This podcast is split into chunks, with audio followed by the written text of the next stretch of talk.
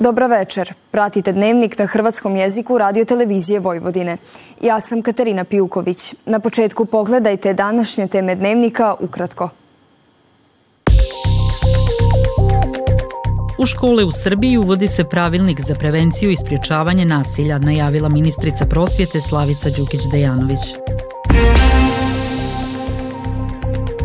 Tisuće farmera iz cijele Španjolske prosvjedovalo u središtu Madrida.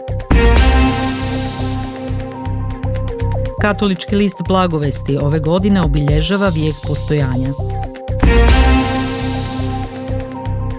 Sutra znatno toplije od prosjeka uz umjeren do pojačan južni vjetar.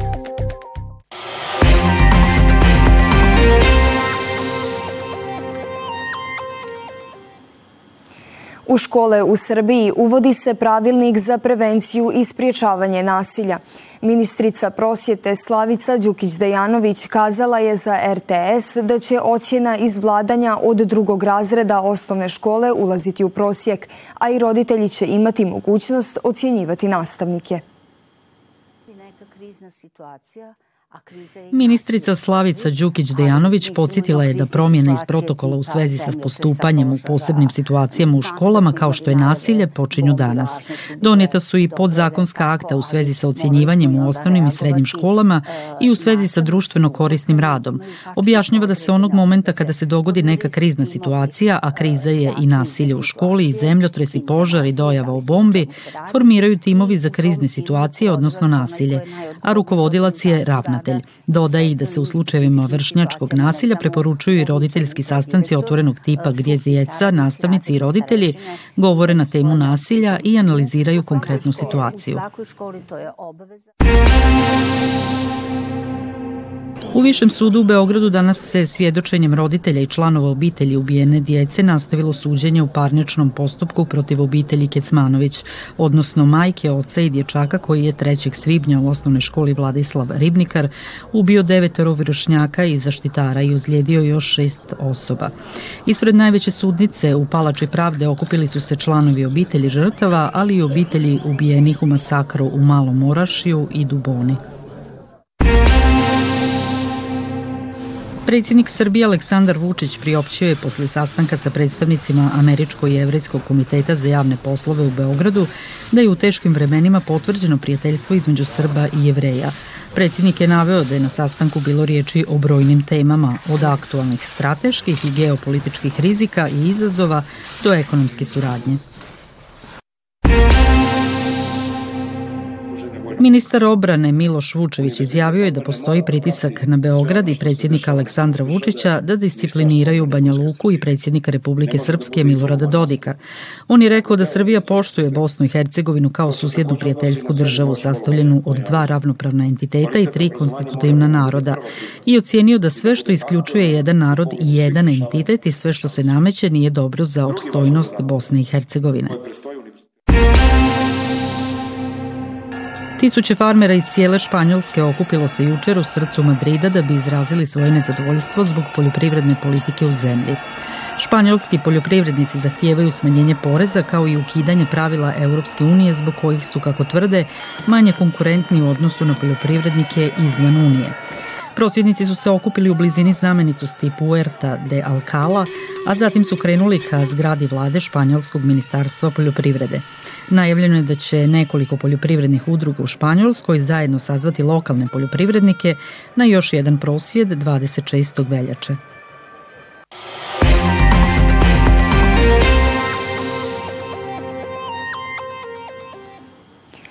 Velimir Martinović urednik je katoličkog lista Blagovesti.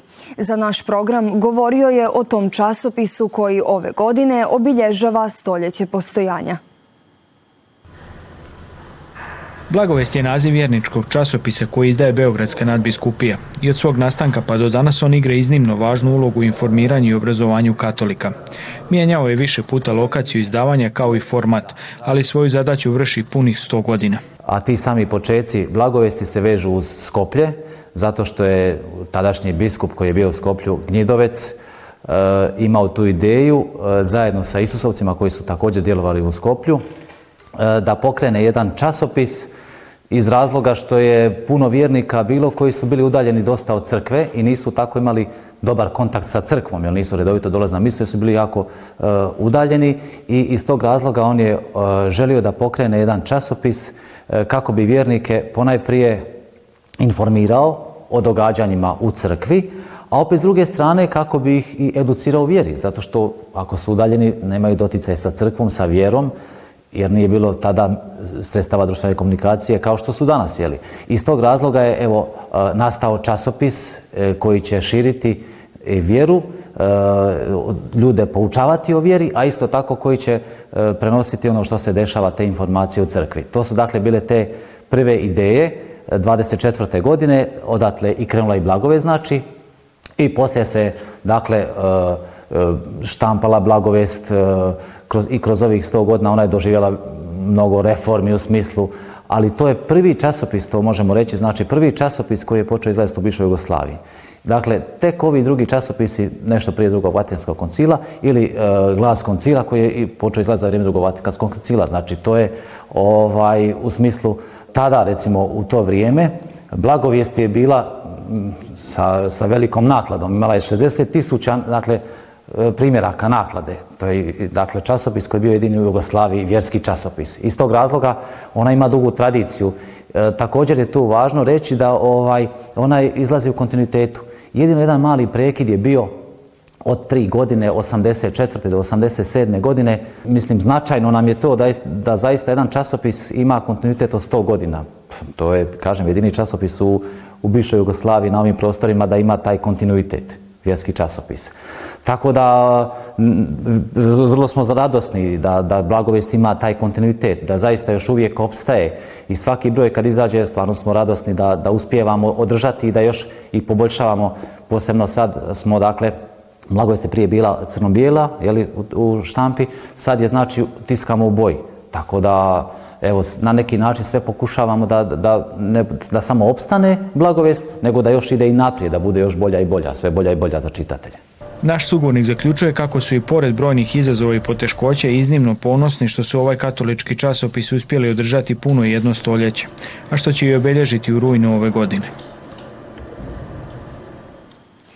Od sutra na kioscima možete potražiti novi broj tjednika Hrvatska riječ koji donosi najvažnije informacije i priče iz života ovdašnjih Hrvata. Novi broj tjednika Hrvatska riječ piše o sastanku hrvatskog premijera Andreja Plenkovića sa izaslanstvom Hrvatskog nacionalnog vijeća, te donosi tekst o potpori HMV-a maturantima koji žele studirati na sve učilištima u Hrvatskoj. Tjednik piše i o imenovanju novog srijemskog biskupa Monsignora Fabijana Svaline, te se bavi temom kada će ponovo krenuti vlakovi na relaciji Beograd-Zagreb-Ljubljana. Tu su i tekstovi vezani uz Međunarodni dan materinskog jezika, kao i poljoprivredna tema o proizvodnji uljarice u sušnim i toplim godinama. Ovo tjedna gospodarska rubrika donosi tekst o izazovima poslovanja jedne specijalističke stomatološke ordinacije u Subotici, a rubrika Sačuvana od zaborava bavi se nekadašnjom prehranom šokaca u Sonti. U intervjuu za tjedni govori novinar Josip Stantić. Novine života Hrvata u Srbiji možete pratiti na internetskoj stranici www.hrvatskarijec.rs, Facebook i Instagram stranici tjednika kao i putem mobilne aplikacije. U nastavku pogledajte kakvo vrijeme nam meteorolozi najavljuju za iduće dane.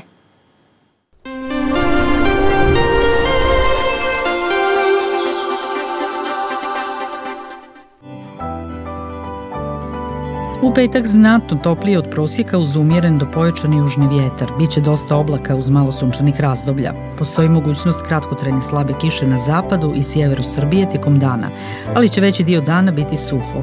Tlak malo ispod normale i u daljnjem opadanju. Najniža jutarnja temperatura od 5 do 9, a najviše dnevno od 16 do 18 stupnjeva. Na večer suho i relativno toplo. U subotu toplo za ovo doba godine, ali preovlađujuće oblačno uz povremenu kišu. Toliko u ovom izdanju dnevnika koji možete gledati i na zahtjev putem internetske stranice www.rtv.rs. Vidimo se sutra u isto vrijeme. Hvala na pozornosti i ugodan ostatak večeri.